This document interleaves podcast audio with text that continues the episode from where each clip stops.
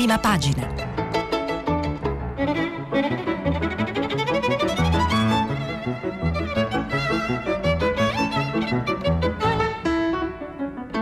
Questa settimana i giornali sono letti e commentati da Alessandro Campi, direttore del trimestrale Rivista di Politica.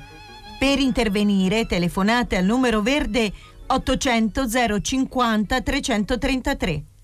Sms e WhatsApp, anche vocali, al numero 335 56 34 296. Buongiorno, un caro saluto a tutti. Oggi mh, mm, per un direttore mh, mm, era difficile eh, fare un titolo diverso da quello che eh, molti giornali hanno fatto.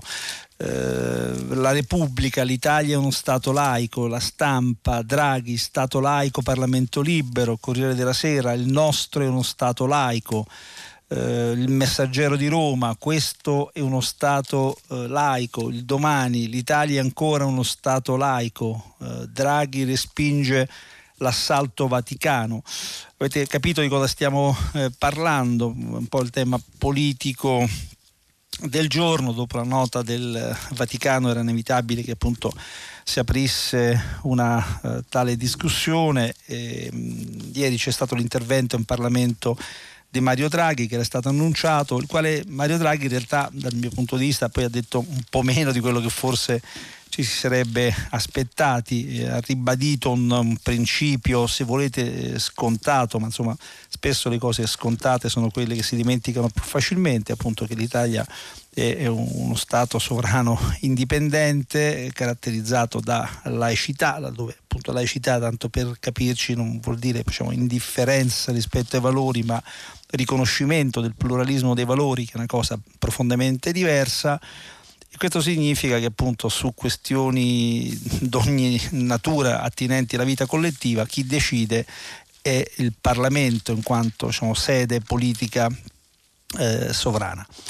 E, oltre non è andato Mario Draghi, per questo qualcuno lo anche criticato, per esempio questa mattina il Fatto Quotidiano eh, è parso che insomma, la sua petizione di principio fosse poi un modo per eh, lanciare la palla appunto al Parlamento, ai partiti, senza pronunciarsi direttamente su una questione che indubbiamente eh, delicata. Per ragioni di forma, come abbiamo mm, più volte sottolineato, è stata fatta una nota diplomatica, solitamente ci si affida dire, a un pressing informale, si prende posizione, qui si è andati un po' oltre, insomma, no? si è scelto un atto ufficiale, eh, ponendo anche dei problemi di ordine costituzionale come, eh, come vedremo.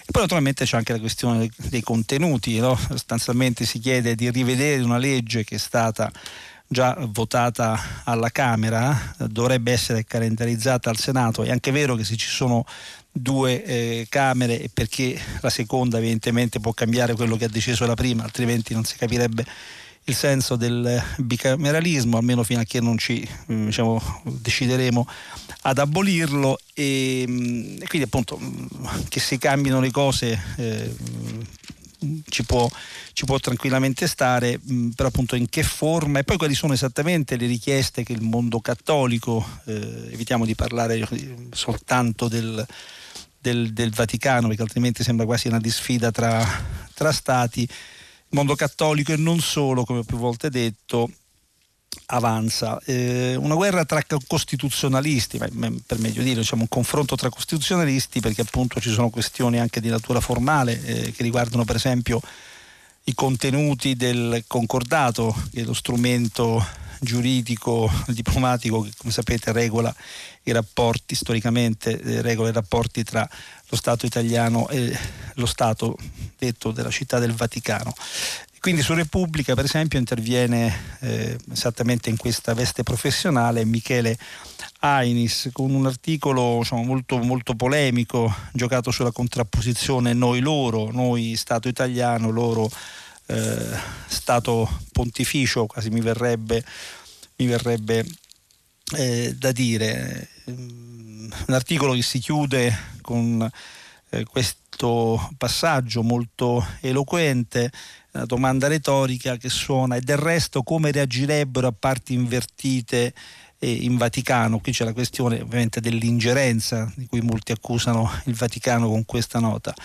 eh, come reagirebbero appunto a parti invertite, già che dopo tutto qualche critica potremmo esprimerla anche noi nei confronti del Vaticano rispetto per esempio al loro modello di governo, che non tutela la certezza del diritto, sepolta da un sistema di dispense e privilegi, nega la libertà di culto in nome della religione di Stato, disconosce la regola della maggiore età, le leggi ecclesiastiche, ricorda Ainis, obbligano tutti i battezzati che abbiano compiuto sette anni, dove nessuna donna può diventare parroco né papa e che non riconosce infine la separazione dei poteri, dato che il pontefice è al vertice del potere legislativo, esecutivo e giudiziario, quello che Cavour definì il più schifoso despotismo. Noi ovviamente non ci permettiamo obiezioni, in realtà insomma, Ainis le ha fatte anche piuttosto forti ma non, per, non, dovrebbero permettersi neanche loro a obiettare sulle nostre scelte. Altrimenti la risposta non può che suonare analoga a quella di Zapatero nel 2005, dopo la scomunica dei matrimoni gay approvata dal Parlamento spagnolo. All'epoca il governo spagnolo fece direttamente una protesta diplomatica. Come ha detto Draghi ieri, lo Stato italiano è laico, non confessionale ed è uno Stato appunto, non una parrocchia. Un articolo molto duro sul, su questa, su questa questione appunto della separatezza che non consente nessun tipo di ingerenza o condizionamento. Un articolo diciamo, secondo me un po' improntato di una visione più che laica, laicista per quello che posso, quello che posso valutare, così come insomma, delicata è la questione dell'ingerenza, nel senso che sicuramente lo strumento è stato molto molto particolare, tra l'altro c'è anche molta discussione. Eh, su quale significato dare a questa scelta. Già ieri avevamo visto le diverse interpretazioni, qualcuno sostiene che sia stato sia stata una scelta fatta diciamo, alle spalle del Papa o addirittura per metterlo in, in difficoltà. Qualcun altro ieri, Melloni, eh, storico Alberto Melloni sulla Repubblica, sosteneva che invece fosse stato quasi una sorta di gioco d'astuzia per togliere un argomento fortemente polemico al fronte conservatore si sarebbe addirittura giocato d'anticipo mm, facendo questa, questa, nota formale direttamente indirizzata al governo italiano, anche se l'interpretazione mi sembra un po' come dire eh, sovrabbondante, per non dire mm, diciamo, simpaticamente cervellotica. Mm, Alberto Melloni è un grande storico, ma qui forse mi sembra che sì, siamo un po' al, livello, al contorsionismo diplomatico.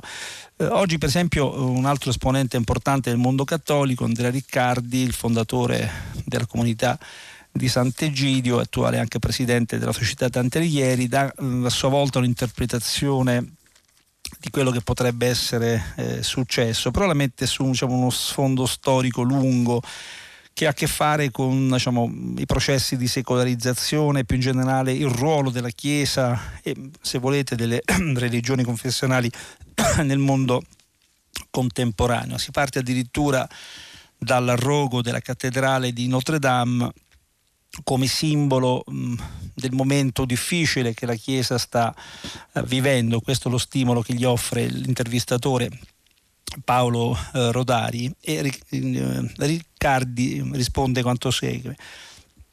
Quel, ro- quel, rogo è stato in effetti emblematico, molti, molti hanno pensato fosse il simbolo di una chiesa che sta bruciando.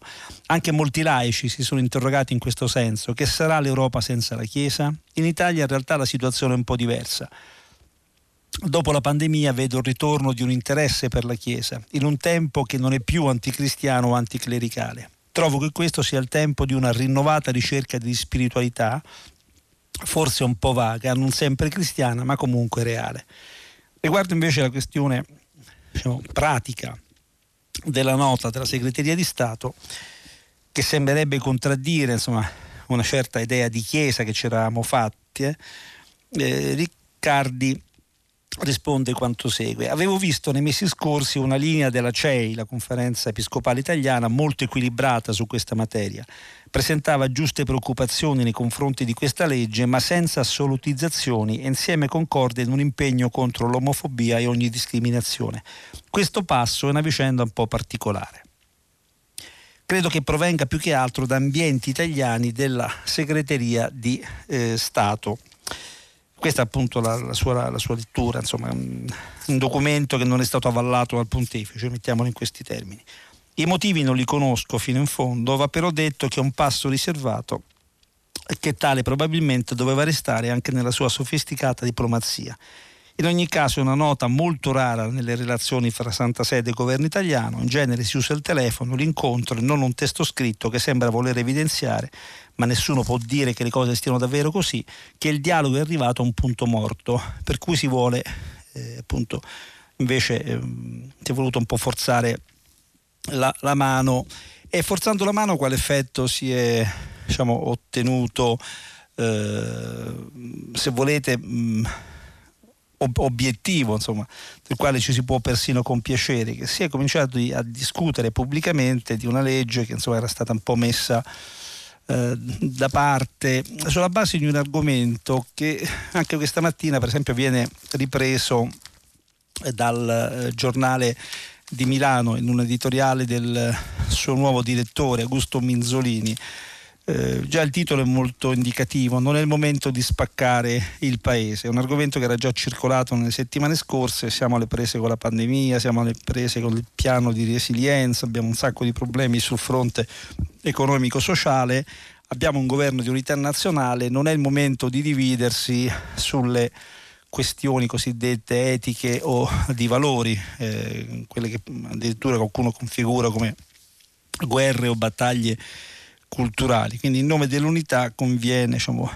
eh, rimandare certe discussioni e se c'è una legge, una proposta, un disegno di legge come quello ZAN che rischia di essere particolarmente divisivo, meglio metterlo da parte. Appunto il senso dell'editoriale di Augusto Minzolini questa mattina in realtà non, diciamo, non, mi sembra un grande argomento perché poi insomma, si può rimandare quanto si vuole, ma insomma, certe questioni bisogna affrontarle, quindi casomai il problema è esattamente il contrario dal mio punto di vista, cioè che proprio perché la materia è particolarmente delicata merita di essere apertamente discussa e apertamente affrontata, quindi diciamo, l'effetto paradossale di questa, di questa uh, diciamo, mossa diplomatica un po', un po', inusuale fatta dal Vaticano è che insomma, si è finalmente avviato un dibattito eh, che forse merita di essere diciamo, eh, conosciuto nei suoi termini eh, reali. Eh, per esempio, soprattutto per quello che riguarda le posizioni del mondo cattolico, visto che è da lì che vengono le critiche, le critiche eh, maggiori. Su questo versante eh, segnalo questa mattina l'intervento di Francesca Izzo sull'avvenire, che non casualmente insomma, dedica molto spazio a questo tema, che ritengo interessante perché chiarisce dal punto di vista cattolico quali sono i, diciamo, i, punti, i punti, critici. In realtà eh, nessuno si oppone ad una legge eh, diciamo, che sia di contrasto all'omotransfobia. Leggi del genere esistono in tantissimi, in tantissimi eh, paesi e non si capisce perché non debba esserci in Italia. Il problema è che all'interno di questo questo disegno di legge sono contenuti degli articoli, ma c'è anche una filosofia di fondo, ci sono persino delle scelte linguistiche che rimandano a questioni diciamo, che non hanno a che fare semplicemente con eh, eh, diciamo, il diritto, ma insomma, toccano persino l'ambito etico-antropologico, no? questioni delicatissime anche di natura genericamente filosofica che appunto mh, innanzitutto meritano grande discussione e soprattutto eh, fanno capire quali possano essere poi i motivi reali di dissenso, al di là dei pregiudizi, al di là delle polemiche. Allora, che cosa scrive Francesca Izzo per spiegare il suo punto di vista?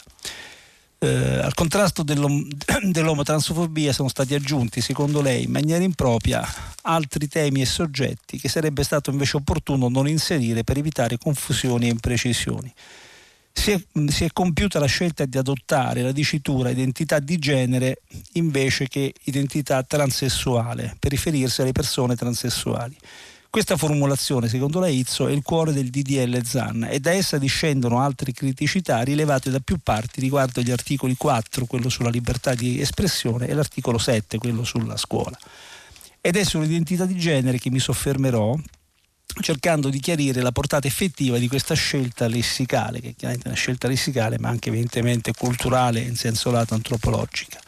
Innanzitutto tale dicitura non serve affatto a definire meglio i crimini che questa legge vuole perseguire e combattere. Basterebbe identità transessuale e tutto il quadro delle discriminazioni e violenze che colpiscono le persone trans verrebbe completamente coperto.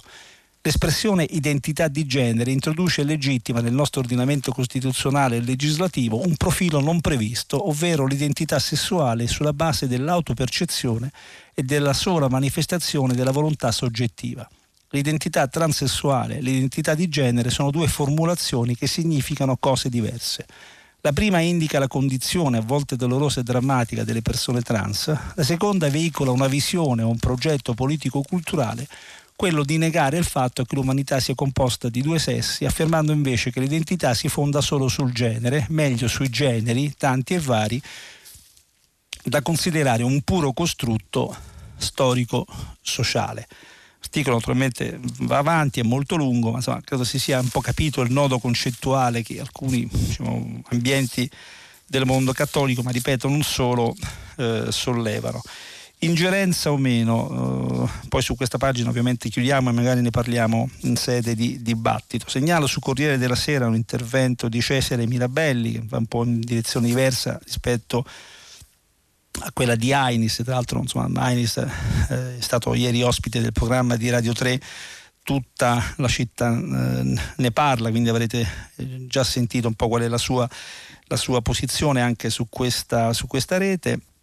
E diceva un altro costituzionalista su Corriere della Sera, Cesare Mirabelli, ex presidente della Corte Costituzionale, invece tende a pensare che eh, appunto il Parlamento è sovrano e rimane, e rimane tale e quindi eh, per quanto riguarda la nota pontificia secondo lui non c'è stato nessun attacco alla laicità dello Stato, nel senso che quella nota verbale che è stata utilizzata in realtà è uno strumento molto usato in ambito diplomatico ed ha un fine collaborativo. Si inserisce comunque in un quadro di amicizia e serve a prevenire possibili contrasti dovuti a violazioni di un accordo fra soggetti sovrani.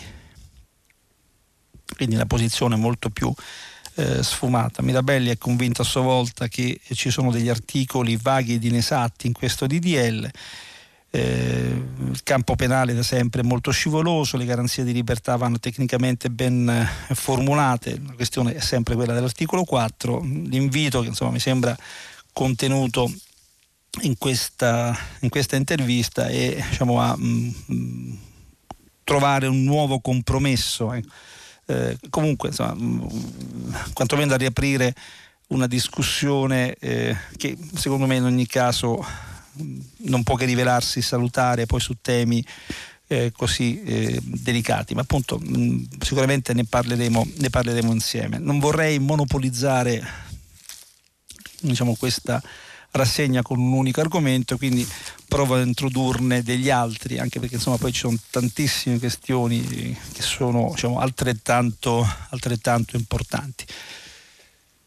L'economia, sicuramente diciamo, una delle grandi emergenze di questo paese, Tutte, insomma, tutti i sondaggi rivelano che insomma, la preoccupazione maggiore degli italiani in questo momento è appunto il futuro legato al lavoro, legato all'occupazione, e allora mh, mm, appunto mh, mm, vediamo un po' quali possono essere gli scenari, ahimè, non propriamente rosei che abbiamo dinanzi, dinanzi a noi. Sul domani, quest'oggi, il domani quotidiano eh, diretto da Stefano Feltri, compare un articolo di Giovanna eh, Fagionato eh, che parla di che cosa? Il titolo eh, già è abbastanza eloquente. Un'azienda su cinque è nel grande limbo del debito. Leggo l'incipit. Il calendario che rivelerà la portata della crisi economica italiana non si ferma al 1 luglio e al 31 ottobre, che sono le tappe previste dalla fine del blocco dei licenziamenti, insomma, di quale si è molto parlato nei, nei giorni scorsi. L'altra data chiave è quella della fine dell'assai meno raccontato blocco dei finanziamenti, che durante l'anno della pandemia ha permesso a famiglie e imprese di non rimborsare le rate dei prestiti ottenuti dalle banche. La grande sospensione dei debiti che l'Italia sta sperimentando con tempistiche molto più lunghe rispetto agli altri paesi europei dovrebbe terminare il 31 dicembre prossimo. Il decreto Sostegni bis ha infatti prorogato la, la, eh, le moratorie fino alla fine dell'anno, di fatto congelando i fallimenti di impresa e permettendo alle famiglie di tagliare le spese che pesano maggiormente sui loro bilanci, che sono eh, le rate dei mutui immobiliari quando terminerà questo limbo, il tasso di default delle aziende, ma anche i dati sulla povertà degli italiani rischiano di impennarsi. Quindi insomma, entro la fine dell'anno rischiamo di dire, avere due cose pesantissime che si sommano tra di loro. Da un lato il, lo sblocco dei licenziamenti e dall'altro diciamo, lo sblocco dei finanziamenti, insomma questa, questa sorta di gigantesca moratoria sul debito di aziende private, insomma l'effetto cumulativo di queste, di queste eh, due questioni rischia di avere appunto um, conseguenze molto molto pesanti sulla nostra economia e quindi evidentemente anche sul, um, piano, sul, piano, sociale. Da qui anche la grande attesa per l'arrivo dei fondi previsti dal piano di ripresa e eh, resilienza, insomma la rapidità con cui potranno arrivare in particolare alle imprese diventa decisiva secondo questo articolo non soltanto ai fini della ripresa in sé ovviamente ma anche della possibilità che molte aziende possano ripartire evitando di bloccare l'attività ed evitando soprattutto di, eh, di, di fallire. Una grandissima questione e anche su questo mi piacerebbe sentire la vostra opinione. Oggi inizia un delicatissimo consiglio eh, europeo. C'è stato molto attivismo diplomatico nei giorni scorsi da parte del nostro Premier Mario Draghi, ricordate tutti l'incontro con, eh, con, la Merkel, ma nel frattempo c'è stato anche un viaggio in Spagna, in, un incontro con il Premier Sanchez di quel mm, paese. Perché è importante questo Consiglio eh, europeo? Mm, per, per, quello che non si deciderà, ecco, mettiamolo in questi, in questi termini. C'è la grande questione della gestione dei, dei, dei, dei migranti e in particolare dei eh, profughi, insomma, è, è, il punto sul quale l'Europa non, cioè, non riesce a trovare un punto d'intesa, ha fatto il miracolo eh, in economia arrivando a mutualizzare il debito, su questo versante causa pandemia l'Europa ha cambiato completamente strategia rispetto,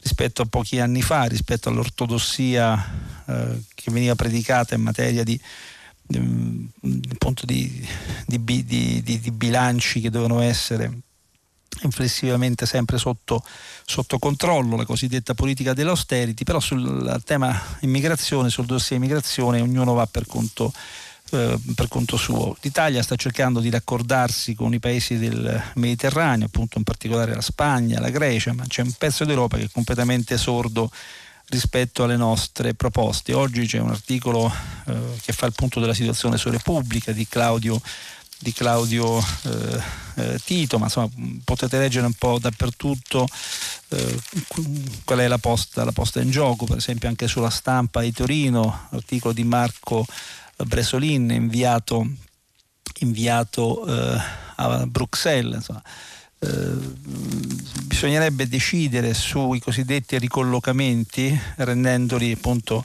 automatici e in realtà eh, l'offerta sul piatto è quella invece di eh, esternalizzare le frontiere d'Europa avviando eh, sostanzialmente rapporti bilaterali con eh, singoli, singoli, paesi in modo da gestire eh, da un lato i rimpatri e dall'altro soprattutto, mh, mm, che poi è il vero obiettivo, bloccare, bloccare i flussi in entrata. Miopia nella miopia ci sta preoccupando sul pressing tedesco, soprattutto della rotta eh, balcanica che rischia di riaprirsi drammaticamente. Adesso come sapete c'è stato il ritiro delle truppe USA e NATO dall'Afghanistan e quindi si prevede facilmente che insomma, da quel pezzo di mondo ricominci un flusso che inevitabilmente un flusso di terra, quindi la questione dei Balcani diventa decisiva, lì c'è la barriera turca che è stata creata a son di miliardi di euro. Si vorrebbe replicare il modello per esempio anche mh, sul versante del, del Mediterraneo con, con, con, la Libia, su questo eh, ci sono grandi, grandi, perplessità, per esempio questa mattina sempre sulla stampa c'è un'intervista a Filippo Grandi che è l'alto commissario uno, ONU pardon, per i rifugiati che appunto spiega come già eh, come ci siano profonde differenze tra il modello turco e la Libia, già insomma la Turchia non è un campione di difesa dei diritti umani, pensare di affidarsi alla Libia, a questa Libia in particolare ancora in, in fase di diciamo, relativa stabilizzazione per essere ottimisti affidare a questa Libia la gestione dei, e la protezione e, insomma, e l'accoglienza dei, dei, dei, profughi rischia appunto di, di essere una, diciamo, una, una, una scelta mm, diciamo, a dir poco a dir poco oh, eh, pessima. Tra Turchia e Libia ci sono molte differenze, spiega Filippo Grandi.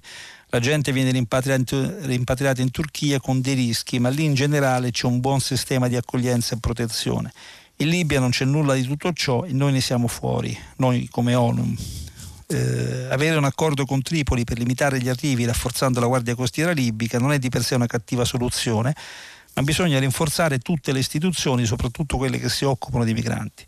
Recuperare le persone in mare per sbatterle in quei centri di detenzione con un trattamento disumano non è accettabile. Se ci fosse un accordo che garantisce il rispetto dei diritti sarebbe tutta un'altra cosa. Una questione molto seria perché insomma, dopo la moratoria degli sbarchi, chiamiamola così, dovuta alla pandemia, adesso i flussi sono eh, aumentati, ieri sono stati diffusi i dati aggiornati sugli arrivi eh, di quest'anno in Italia, quasi, quasi eh, 20.000 destinati fatalmente a crescere con la stagione estiva, ma appunto in Europa dell'argomento non si vuole minimamente, minimamente discutere. Insomma, questo denota veramente una grande miopia strategica e d'altro canto l'Italia più che fare pressing diplomatico credo che non possa andare.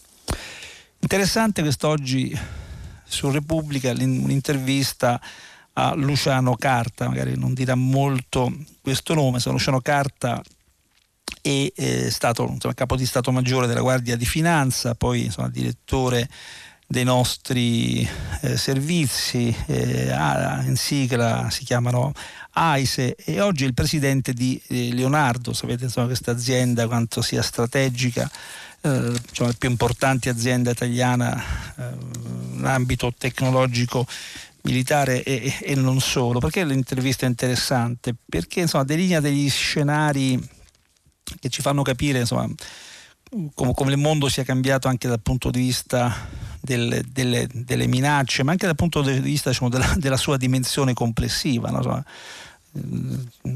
i, i, quattro elementi canonici, terra, mare, aria, spazio, all'interno dei quali ci siamo sempre diciamo, mossi. Oggi c'è appunto questa quinta dimensione rappresentata dalla sfera, sfera virtuale, che è una bellissima cosa. Peccato che nella sfera virtuale, nella sfera della rete, si infilino poi gli hacker, quelli che appunto conducono attacchi mirati contro aziende, contro paesi, contro insomma, dispositivi strategici. È diventata questa la nuova frontiera della sicurezza, no? quella che si chiama la cyber war. Se ne è parlato non a caso durante l'ultimo summit tra eh, Joe Biden e il presidente russo Putin, ma insomma, è un problema che riguarda anche l'Italia. Eh, si rischia appunto di essere in balia di attacchi informatici che insomma, sono diventati un modo nuovo per fare guerra o quantomeno concorrenza a un paese, quindi difendersi diventa assolutamente necessario. Scrive eh, in questa intervista, anzi sostiene in questa intervista Luciano Carta, il nostro paese ha subito e subisce attacchi hacker quotidiani nei settori dell'industria e della pubblica amministrazione e non esistono perimetri impenetrabili, persino i sistemi informatici del Pentagono, come si è visto, sono stati violati. Se il sistema sicuro per eccellenza è un'utopia, invece è, necess- è necessario rendere più complesso e dunque più costoso un potenziale attacco hacker, creare i modi per rendere la vita difficile ai sabotatori digitali, esattamente quello in cui si sta cercando di eh, lavorare, si combatte la tecnologia eh, cattiva diciamo, con la tecnologia eh, eh, buona. Intervista molto lunga che segnalo perché secondo me il tema è molto molto interessante, ha a che fare anche con la manipolazione dell'informazione, c'è l'impatto che questi attacchi possono avere sulla vicenda, anche sulla vita economica. Non ricorderete il recente attacco per esempio all'oleodotto americano della Colonial Pipeline, insomma, quindi anche settori strategici apparentemente invulnerabili possono essere colpiti con grandissimo danno per tutti. Cambiamo ancora argomento. Sul Messaggero di Roma segnalo un articolo dell'economista Gianfranco Viesti. Il Messaggero di Roma da qualche tempo sta facendo una campagna per sostenere che cosa? Che esiste una questione meridionale storica, mai risolta peraltro, esistita negli ultimi 30 anni una questione settentrionale, che è quella che poi ha fatto nascere la Lega come partito di rappresentanza del Nord, negli ultimi tempi si è configurata quella che il messaggero chiama la questione dell'Italia centrale, quindi un blocco di paesi, di regioni, di territori che peraltro hanno anche una grande valenza strategico-simbolica, Marche, Umbria, Abruzzo, Lazio stesso, che insomma anche a causa della pandemia, ma non solo, stanno subendo un processo di meridionalizzazione dal punto di vista della loro capacità produttiva, dei, dei servizi, livelli di reddito e quant'altro. Adesso c'è la grande occasione del PNRR, insomma, questo pezzo d'Italia dovrebbe provare a rilanciarsi in una logica di cooperazione. Il senso, mh, una cosa interessante di questo articolo è che appunto ci sono tantissimi soldi da spendere, eh, Viesti fa anche degli esempi molto concreti. Per esempio ricorda che la componente del PNRR destina 6 miliardi, la componente M1C2, queste sono sigle tecniche che possiamo anche lasciare eh, da parte. Eh, questa particolare componente del piano destina per esempio 6 miliardi ad interventi urbani per la messa in sicurezza del territorio, la sicurezza e l'adeguamento degli edifici, l'efficienza energetica, i sistemi di illuminazione pubblica. Poi ci sono altri 3,3 miliardi per la rigenerazione urbana destinati ai comuni con più di 15.000 abitanti, 3,6 miliardi per il trasporto rapido di massa. Insomma, un, un una quota ingentissima di risorse che potrebbero cambiare meglio la nostra vita, consentirci di ridisegnare addirittura la struttura urbana, eh, la rete dei servizi delle nostre, delle nostre eh, città, purché lo si faccia, questa è la cosa che mi sembra interessante, in una logica di cooperazione da un lato lo Stato deve coinvolgere i territori e dall'altro le amministrazioni regionali debbono entrare in una logica di scambio, di, di cooperazione, di collaborazione. Le amministrazioni regionali e locali del centro, ma di tutto il paese, dovranno necessariamente collaborare di più fra loro sui dossier concreti. Questo vuol dire presentare progetti comuni, eh, evitare per capirci quello che è successo durante la pandemia, che è stato da questo punto di vista un pessimo esempio, no? ognuno che è andato un po' per conto suo a livello di governi locali così chiaramente ai fini della ripresa non si va da nessuna parte. Quindi esprimere una capacità progettuale convergente, eh, uscendo questa, questa logica municipalistica e micro territoriale che è uno dei problemi del nostro paese pandemia. Su molti giornali, io per esempio sotto di me il giornale di eh, Milano, insomma, si esprimono preoccupazioni per l'avanzare della variante Delta. L'articolo di Maria Sorbi, ora la variante Delta conquista l'Europa, sarà il 90% dei contagi entro la fine di agosto, correre con i vaccini. E tra l'altro insomma, ci sono anche un po' di preoccupazioni rispetto a questi tagli che sono stati annunciati nella distribuzione dei vaccini sul territorio, anche se il generale Figliuolo avrebbe garantito che insomma, il taglio non sarà del 40% come detto ma del 15% dovrebbe comunque essere coperto il fabbisogno soprattutto per chi dovrà fare la seconda, la seconda dose. Ci sono questi allarmi, insomma, ci accompagnano ormai da mesi, per cui insomma, si fa in tempo a riprendere fiato che già insomma, ci si ricorda che le cose potrebbero cambiare in peggio nei prossimi mesi, uno stop and go anche un po' logorante dal punto di vista nervoso, ma insomma è una condizione alla quale ormai ci siamo abituati, quindi eh, nemmeno insomma, la soddisfazione di vedere l'Italia tornare tutta, tutta, bianca, la soddisfazione di toglierci le mascherine, già su molti giornali ci si dice che attenzione perché a ottobre tutto potrebbe cambiare e insomma, c'è questa variante Delta che in effetti andrà monitorata con attenzione, cosa che pare che l'Italia non stia facendo a dovere. Questione delicatissima, quella e anche questa un po' annosa dell'Ilva di Taranto, oggi ne parlano tutti i giornali, insomma, per esempio il manifesto dedica molto spazio a questa vicenda, ovviamente il sole il sole 24 ore. Che cosa è successo? Che il Consiglio di Stato eh, ieri ha bocciato l'ordinanza eh, diciamo, del sindaco della città che aveva imposto la chiusura eh, di, un, appunto, di, un, di, un, di, un, settore di questa, questa uh, storica, storica, ormai controversa, possiamo dire, azienda. E questo chiaramente ha scatenato le ire degli ambientalisti, dello stesso sindaco, anche se la notizia è stata accolta diciamo, con qualche soddisfazione, per esempio da ambienti governativi, dagli stessi sindacati e ovviamente dagli imprenditori. Leggo eh, da, da, dalla stampa la cronaca di Valeria Dautiglia, ho la coscienza a posto, ho fatto tutto quello che era nei poteri di sindaco per provare a difendere la mia comunità.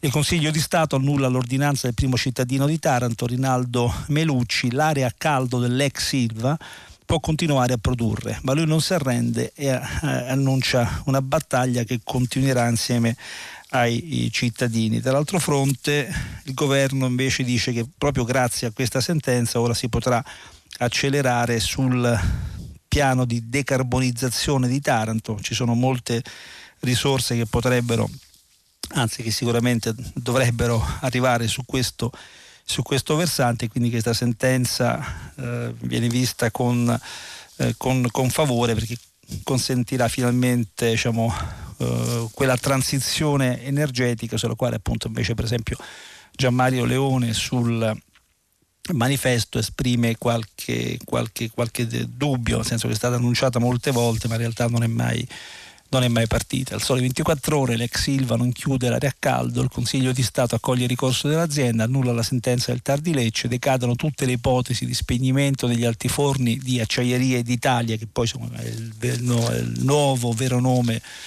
dell'Ilva, e di fermata degli impianti. E quindi si apre una partita, una partita nuova e diversa, e anche qui ovviamente non mancheranno le polemiche. Eh, politica, ce n'è naturalmente quanta ne volete in, in questi giorni Ehm, da segnalare eh, i problemi che il centrodestra sta riscontrando nella scelta del candidato sindaco a Milano, sembrava fatta sulla figura di questo insomma, manager eh, di nome Oscar di Montigny che spesso viene presentato come il genero di Ennio Doris, insomma non gli si fa un grande favore presentandolo in questi termini. Poteva e sembrava essere eh, candidato unitario del centrodestra, in realtà alla fine di Montigny si è eh, sfilato, quindi la coalizione di centrodestra su una piazza strategica, insomma Milano è, è, è, stato il cuore del berlusconismo, è stato il cuore de, politico insomma, del, del, della Lega, anche, anche, se la Lega ha una diciamo, radice più montanara e valligiana, però insomma mettiamoci dentro anche Milano. E per appunto non si riesce a trovare un, uh, candidato sindaco, evidentemente ci sono problemi strutturali nei rapporti tra, tra gli alleati, ma è un problema più generale dei partiti politici individuare figure della società civile che peraltro poi hanno anche insomma, dire, la pretesa, una volta scelti dai partiti, di volersi rendere troppo indipendenti da questi ultimi, forse era anche questo un po' il caso di De Montigny, insomma adesso pretendere che i partiti si riducano a fare portatori d'acqua eh, mi sembra anche francamente un po', un po eccessivo. Eh, poi ci sono diciamo, i mal di pancia all'interno del Movimento 5 Stelle, ma insomma vorrei che non fossero letti in una logica politicista, in realtà insomma, stiamo parlando di come si sta ristrutturando il sistema politico partitico italiano, che è una questione molto seria che riguarda un po' tutti. Eh, si, si, risolverà insomma, la discussione, la polemica, il contrasto tra Giuseppe Conte e Beppe Grillo. Ne parlano oggi molti, in particolare il, il Fatto Quotidiano, grande sponsor di Giuseppe Conte, c'è un articolo di Luca De Carolis e Paola Zanca che appunto il, racconta di questi incontri romani in cui ognuno sta cercando di portare dalla sua parte pezzi del movimento 5 Stelle, la questione politico-statutaria, che poteri deve avere il garante fondatore del Movimento 5 Stelle, eh, c'è la possibilità che nasca un nuovo Movimento 5 Stelle che però forse poi senza i poteri di Grillo non sarebbe più nemmeno un Movimento 5 Stelle, diventerebbe un'altra, un'altra cosa. Grande attivismo in Europa di eh, Giorgia eh, Meloni che appunto è già leader dei conservatori europei, sta cercando di accreditarsi ancora di più in questa appunto chiave, chiave continentale, ha fatto un viaggio eh, in diversi paesi europei che viene documentato per esempio eh, sul, sulla verità, se non ricordo male, se non trovo non trovo l'articolo da Antonio eh, Rapisarda, insomma, eh, e, e, anche questa una vicenda da seguire. Si è capito che insomma, la partita della legittimazione politica ormai si gioca, si gioca in Europa e tutti si attrezzano, si attrezzano in, in, questa, in questa uh, chiave. Insomma.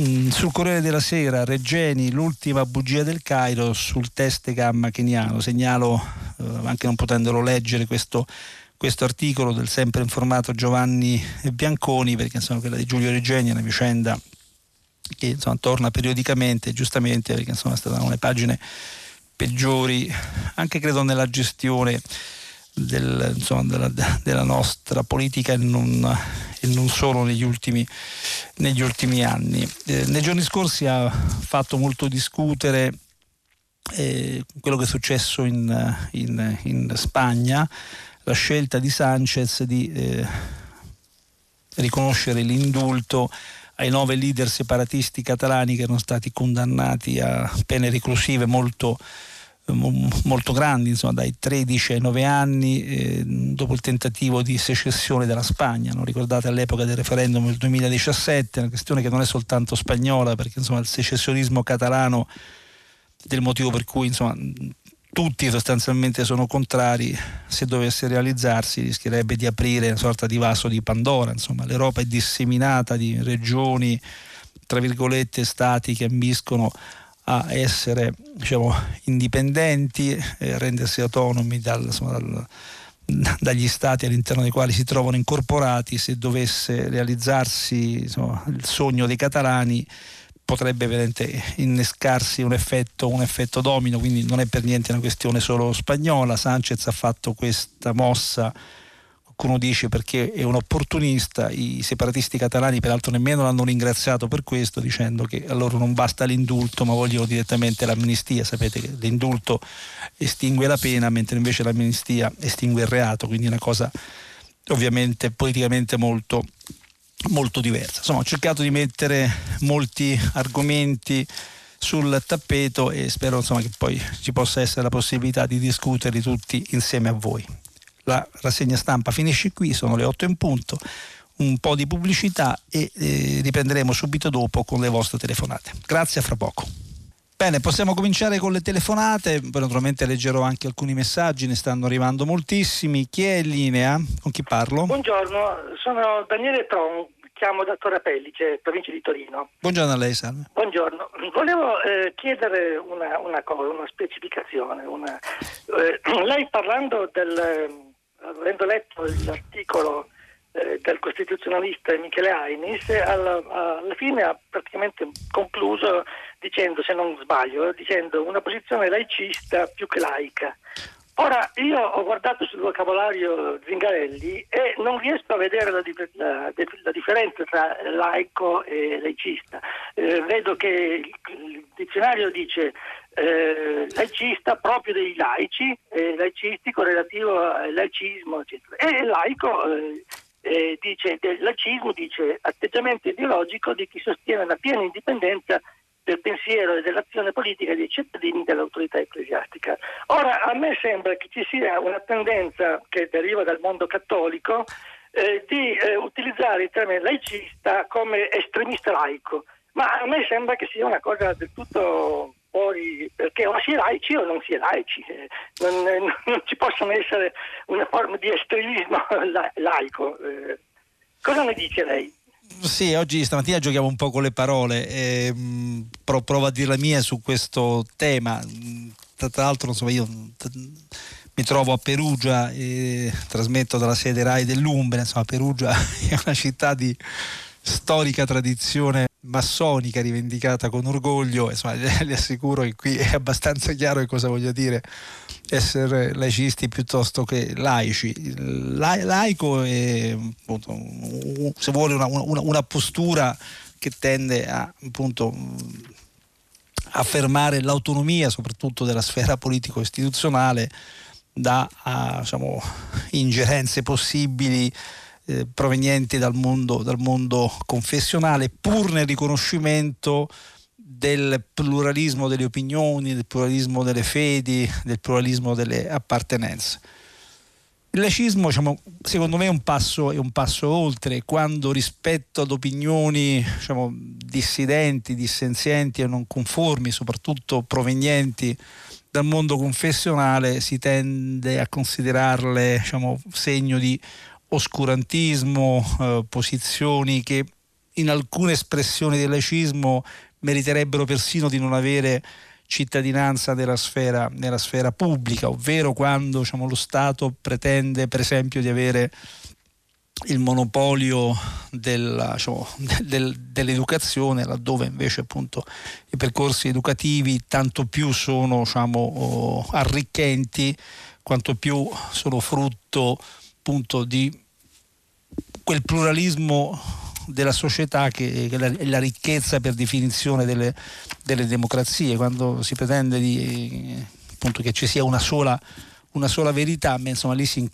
questa verità sia interpretata addirittura dall'autorità pubblica, lì si, inchina, si inclina pericolosamente verso il laicismo, un po' il modello, tanto per capirci, eh, francese e che talvolta si ritrova come atteggiamento mentale anche in alcuni ambienti intellettuali che guardano insomma, la, alle posizioni provenienti dal mondo cattolico con, quantomeno con sufficienza, no? si considera legittime ma insomma frutto di un modo di vedere le cose un po' antiquato, un po', un po superato. Mi rendo conto che è un crinale molto delicato, ma se dovessi diciamo, indicare eh, una linea di confine esattamente quella che ho indicato, magari non convincendola.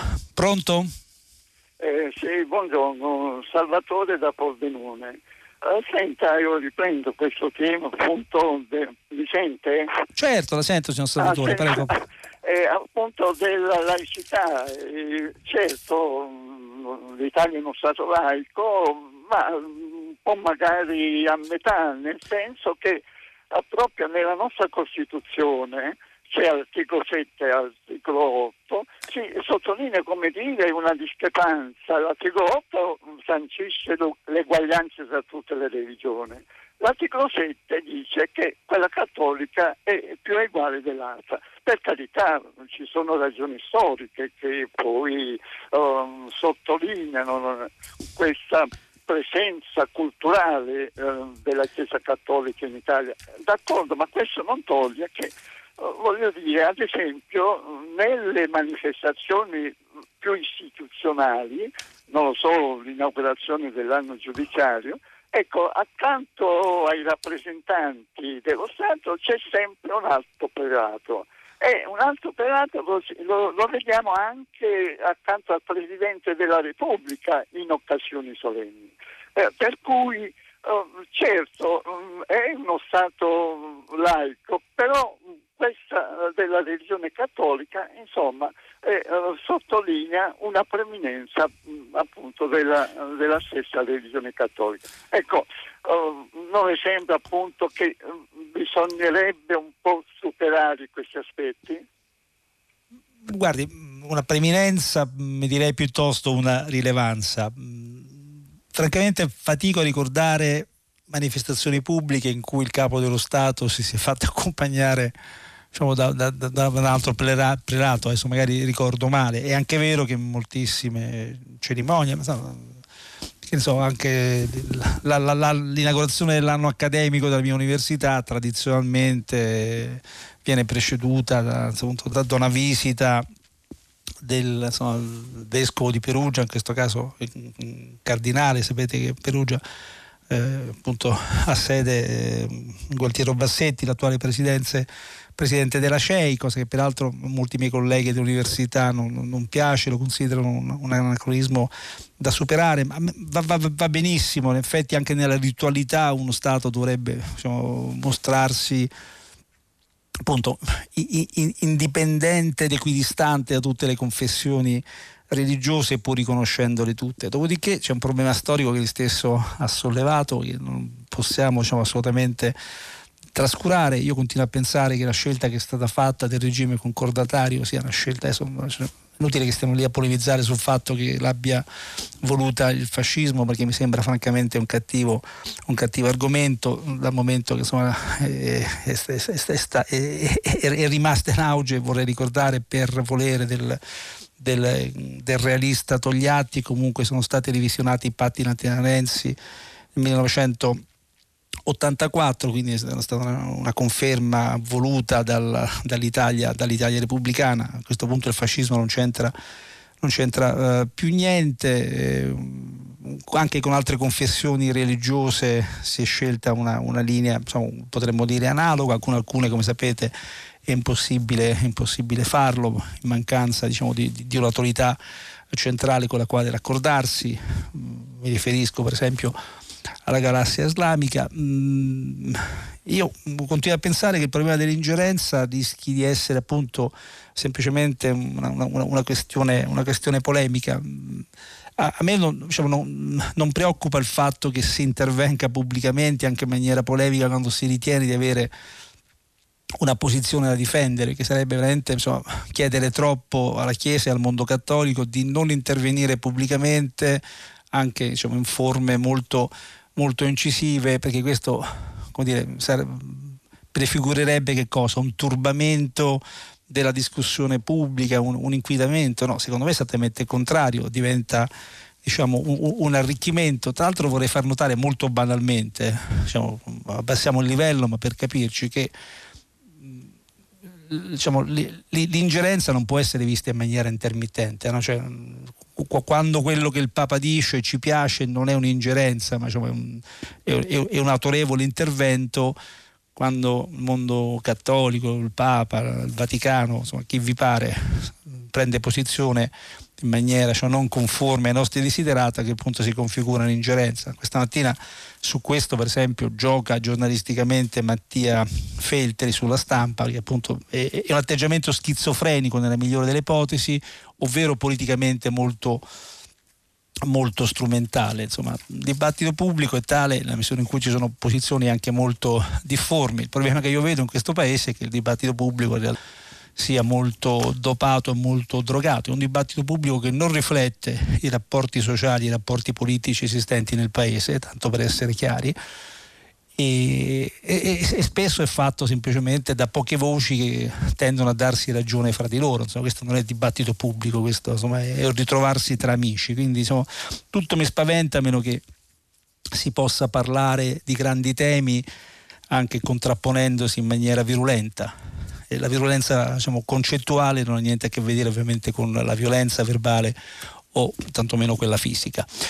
Eh, una, un'altra telefonata, però prima vorrei leggere un messaggio, in particolare uno che ho trovato molto interessante di Roberto da Cagliari che scrive quanto segue. In Spagna è morto suicida in carcere notissimo, il notissimo re degli antivirus, McPhee. Era detenuto e per gli stessi reati il suo paese d'origine, gli Stati Uniti, avevano ottenuto l'estradizione. Indovinate per cosa? Evasione fiscale. Notizie che in Italia non leggeremo mai.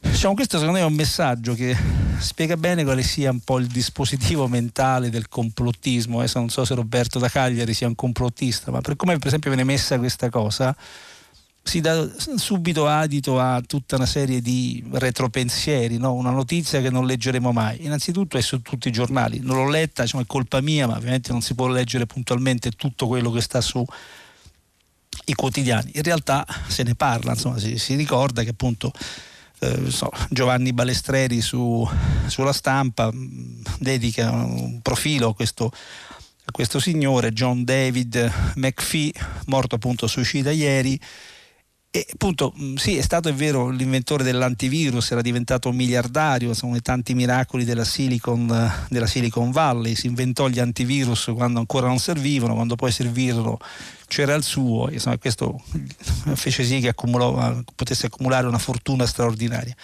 Questo signore di 75 anni, però appunto non è che fosse propriamente una mammoletta, se sono vere le notizie biografiche che io ritrovo insomma eh, già scappato in Belize dopo che insomma, una persona era stata trovata morta in casa sua, rifugiatosi in Guatemala, eh, accusato di tutti i possibili eh, reati, aveva investito in criptovalute, poi si era candidato alla Casa Bianca, insomma guai giudiziari a ripetizione, allontanato dall'università nel 1969 addirittura eh, accusato di aver avuto una relazione con una sua studentessa, detenuto per possesso di droga. Ora, per carità, magari può, può, essere anche considerata una biografia appassionante, ma insomma, mi sembra che eh, questo signore morto suicida ieri in carcere adesso possa diventare insomma, vi, la vittima di, un, di, di, una qualche cospirazione ordita dal governo degli Stati Uniti. Era un evasore fiscale, doveva 23 milioni di dollari al governo federale. Sapete che gli Stati Uniti, sono diversamente che dall'Italia, sull'evasione fiscale si tende a non scherzare molto, eh? anche per cifre molto inferiori. Ne era stata richiesta l'estradizione, ovviamente non conosco poi le ragioni della sua scomparsa, della sua, della sua morte, del suo suicidio, insomma, ammettendo che sia tale, però attenzione a non partire con la solita insomma, mm, fobia, fobia cospiratoria anche in questo caso. L'ho fatta un po' troppo lunga, me ne scuso, una prossima telefonata. Buongiorno, sono Giuliano da Milano. Signor Giuliano, buongiorno. Buongiorno.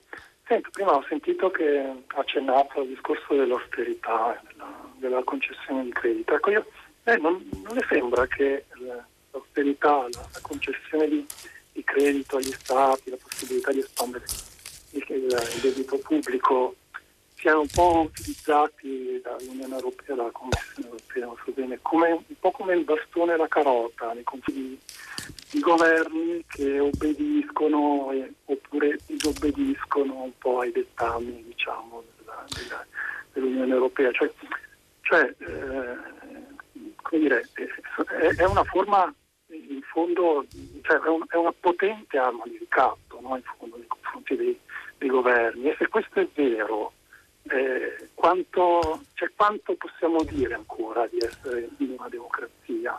Cioè, quanto, quanto ancora ha senso la, l'idea, i valori che avevano, che avevano per, per me una volta, insomma, quelli della democrazia così. Visto che comunque qualsiasi governo che voglia discostarsi magari da, dire, da queste da queste imposizioni che poi sono imposizioni che eh, hanno dietro comunque una visione ideologica molto forte, no?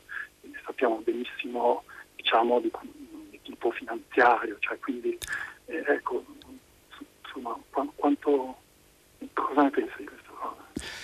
Sì, eh, guardi, io ho l'impressione che in realtà il cambio di paradigma dell'Europa sia stato reale e necessitato. Cioè, la pandemia ha veramente veramente colto tutti di, di sorpresa.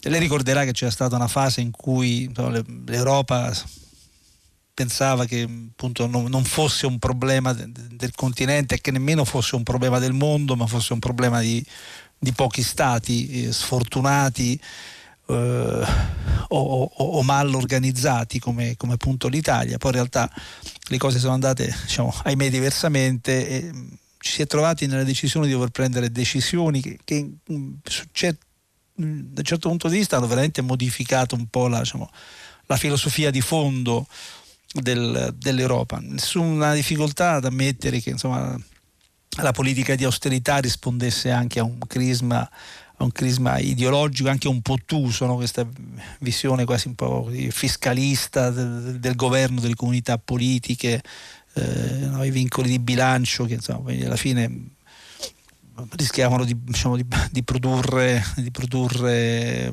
sotto, so, so, so, sotto sviluppo. Non dimentichiamo quello che è successo con la Grecia quando sono stati applicati questi criteri diciamo, fortemente rigoristi sul piano finanziario. Questa Europa qui un po' ce la siamo eh, diciamo, lasciata alle spalle perché evidentemente anche l'Europa stessa che è una costruzione molto fragile eh, che, che, se ne dica poi insomma la legittimazione dell'Europa poggia su basi storiche che in parte sono state eh, superate dal, dagli eventi insomma l'Europa nasce si legittima perché eh, da un lato garantisce pace a stati che si erano combattuti per centinaia di anni e dall'altro garantisce benessere a popolazioni, stati, società che erano uscite distrutte dalla guerra. Queste sono le due basi di legittimità dell'Europa.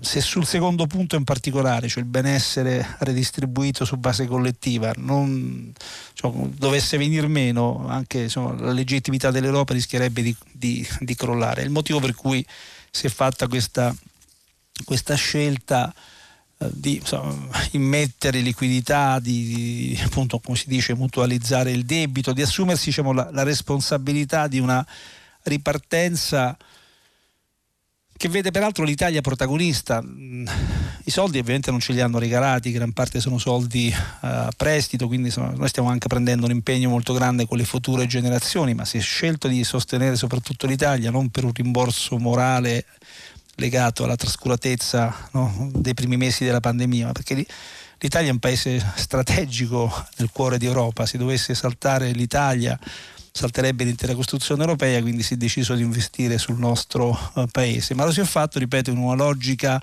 finalmente cooperativa. No? Se anche per esempio sull'immigrazione si riuscisse a entrare in questa dimensione, forse diciamo, l'Europa acquisirebbe anche i titoli agli occhi dell'opinione pubblica. Questa, diciamo, se vuole, è la mia illusione in questo, in questo, in questo momento. Pronto, un'altra telefonata?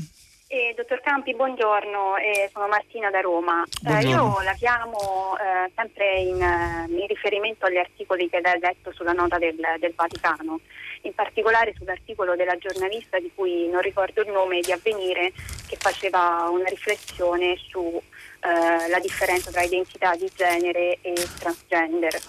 Ora, mia, eh, diciamo, il mio pensiero e la mia riflessione su, sulla lettura di questo articolo è questo, non, non si dovrebbe piuttosto ehm, partire dalla, eh, dal concetto proprio di identità, a, a, prescindere dall'aggettivazione. Io credo che sia mh, veramente un, un, punto di svolta in questo, in questo momento, perché eh, chiaramente credo che la riflessione sia molto ideologica, sia molto...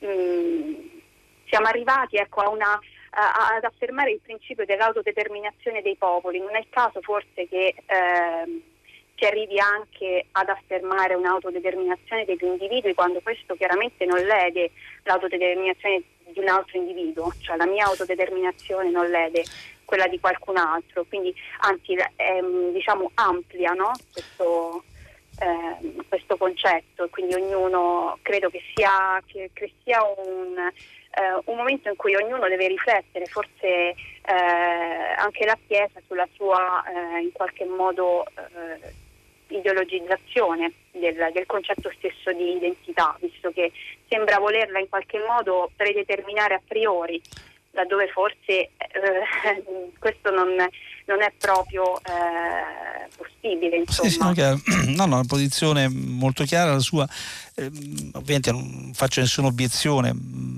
mi limito a esprimere un punto di vista, insomma, la, la, l'autodeterminazione non credo che possa, come dire, realizzarsi nel, nel voto cosmico, no? ci si autodetermina all'interno di, diciamo, di contesti eh, sociali, di, di, di, contesti storici eh, de, de, definiti, insomma, esiste un sistema diciamo, di, condizionamenti oggettivi che prescindono dalla nostra diciamo, individualità, questa forse è la cosa che spesso sfugge quando si pensa che l'autodeterminazione sia la possibilità delle persone di scegliere per sé mh, su base rigorosamente individuale, non preoccupandosi di tutto quello che c'è intorno, cioè del gioco di determinazioni anche di natura biologica, di natura storica, di natura sociale, di natura istituzionale, all'interno della quale ognuno di noi opera. Quindi insomma, credo che sia questo un po' il bilanciamento che bisogna cercare di operare, altrimenti insomma, diventa una prospettiva di individualismo esasperato in cui ognuno decide per sé, ma non, non funziona così. Poi alla fine noi operiamo all'interno di sistemi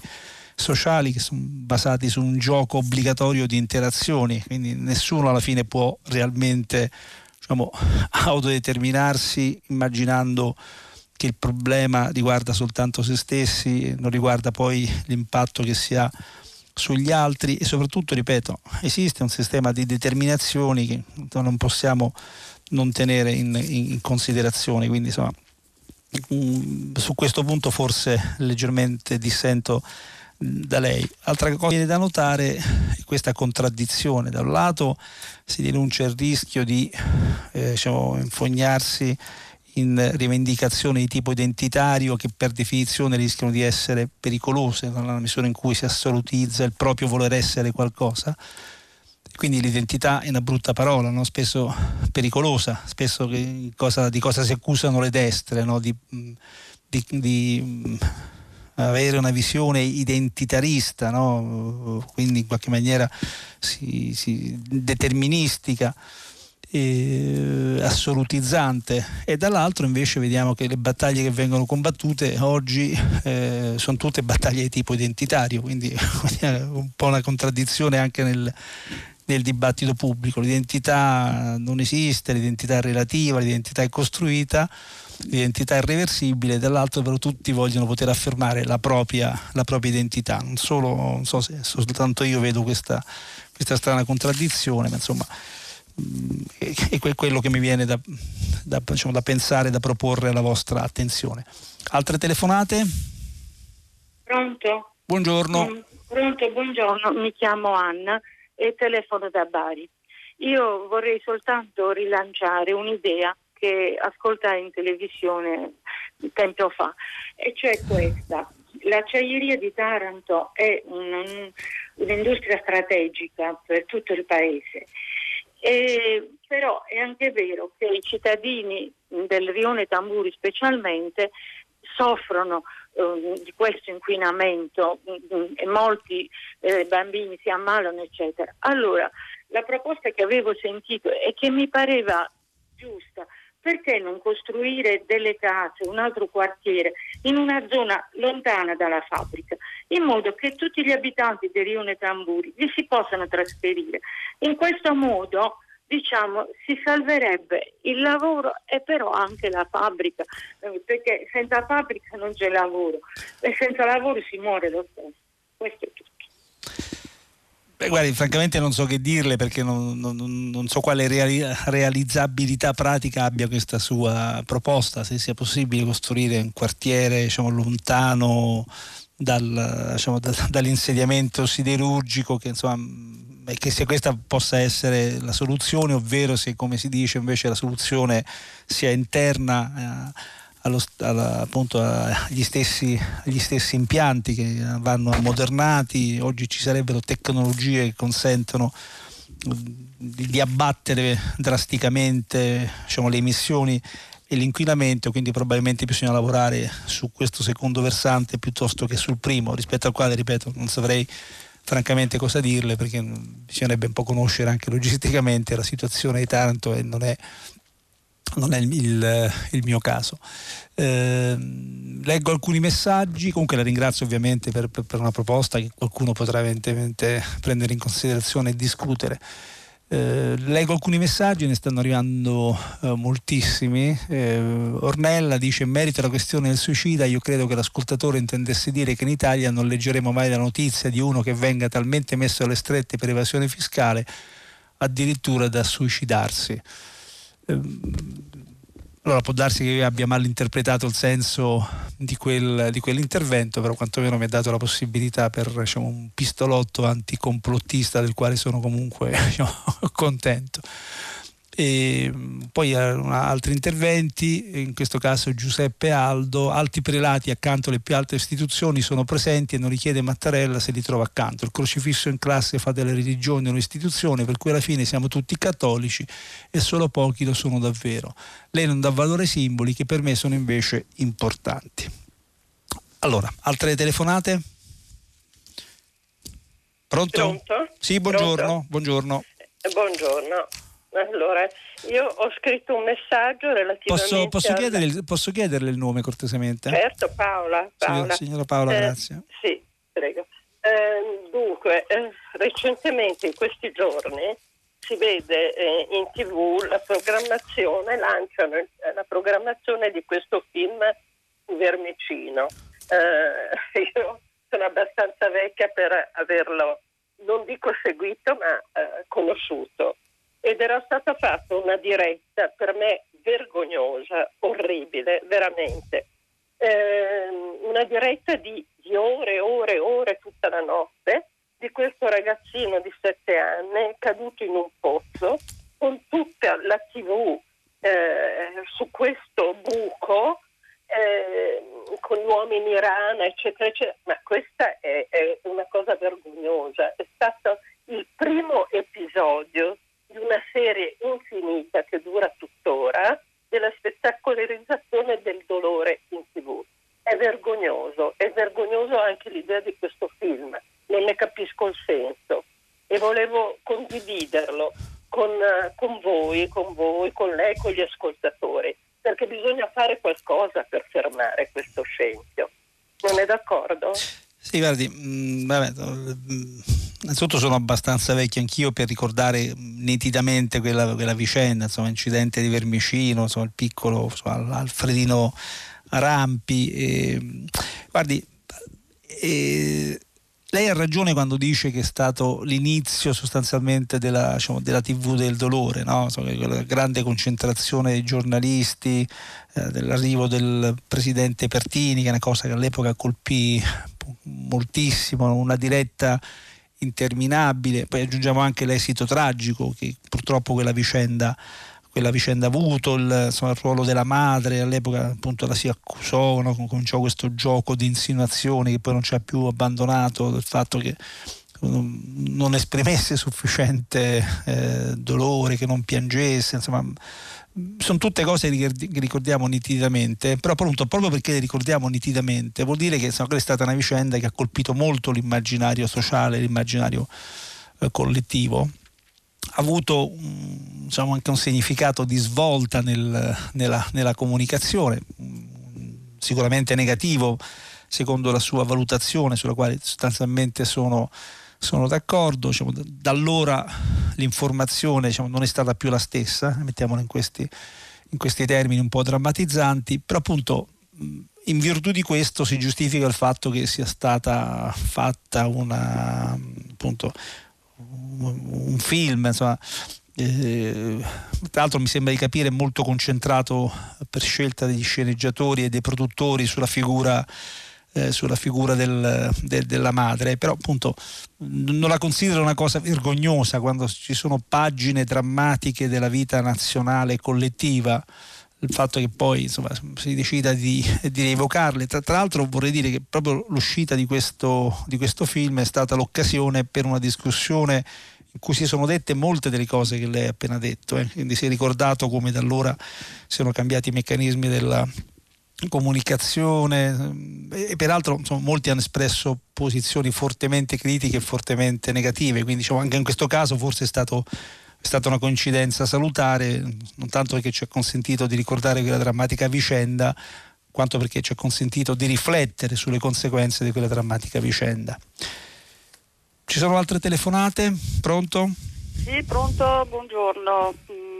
Mi sente? Lo sento benissimo, con, con chi parlo? Mi chiamo Grazia e chiamo da Verona. Senta, volevo un po' riparlare della questione delle politiche giovanili che mi sembra che siano veramente assenti sul territorio. E si parla tanto di riaprire le discoteche, incentivare questi aperitivi spritz, ma eh, mi pare che ci sia poca coscienza che poi per il resto non ci sia quasi niente nelle giornate dei nostri figli.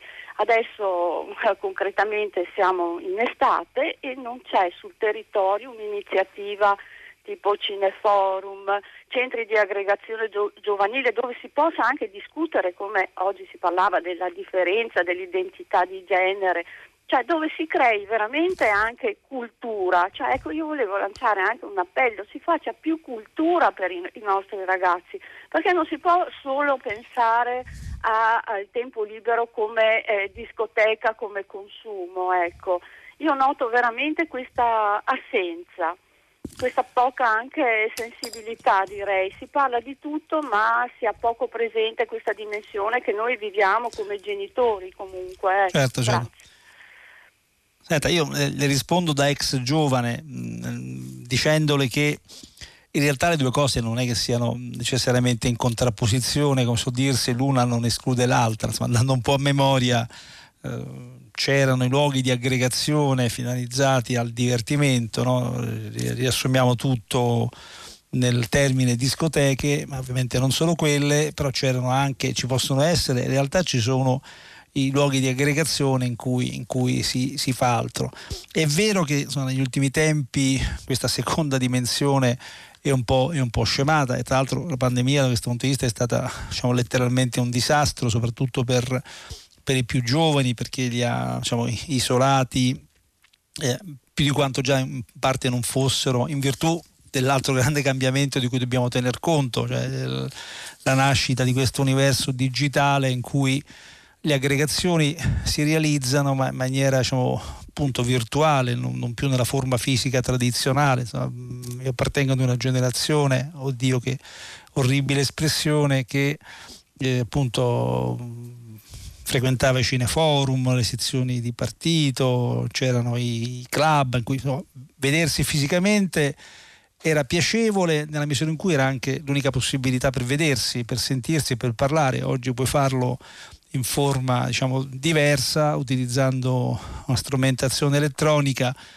E devo dire, insomma, e, e anche quella è una possibilità da, da, da esire, insomma, non, siamo qui a fare luddisti, a lamentarci di quanto fosse bello prima, di quanto le cose stiano male, ma, male oggi. Dopodiché lei fa bene a cogliere questo, questo disagio giovanile che però ha, ha molte cause, insomma, anche a che fare con i percorsi formativi, insomma con col ruolo declinante nei processi di formazione del, del, del, della famiglia eh, che sembrano aver delegato tutto a soggetti, a soggetti esterni laddove insomma, l'educazione dovrebbe essere diciamo, uno dei compiti proprio istituzionali eh, del, della famiglia, se la famiglia continua ad avere, ad avere un senso. Mm, c'è la questione occupazionale, no? spesso questi luoghi di aggregazione sono compensativi mm, del fatto che i giovani non, non, non hanno possibilità di accesso ad un mercato di lavoro in questo paese oltremodo asfittico. Quindi insomma il disagio esiste, sicuramente esiste,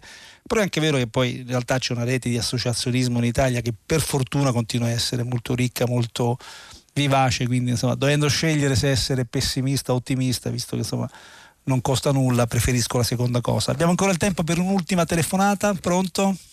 Pronto? Buongiorno, chi è? Buongiorno. Velocemente. Sono, sono, sono Rodolfo di, della provincia di Ferrara. Salve, Niente, oh, salve a tutti, grazie della trasmissione e continuate così. Volevo eh, dire una cosa sola. Eh, lei ha fatto un accenno eh, al problema degli hacker che eh, invadono sempre di più anche la nostra vita, ma ci sono dei casi positivi di, degli hacker. Uno degli, uno dei, casi positivi sono tutte le email che sono venute fuori eh, dal, dal sito di Wikileaks. Ricordiamo la vita di Assange che sta rischiando la morte, ma nessuno dice niente.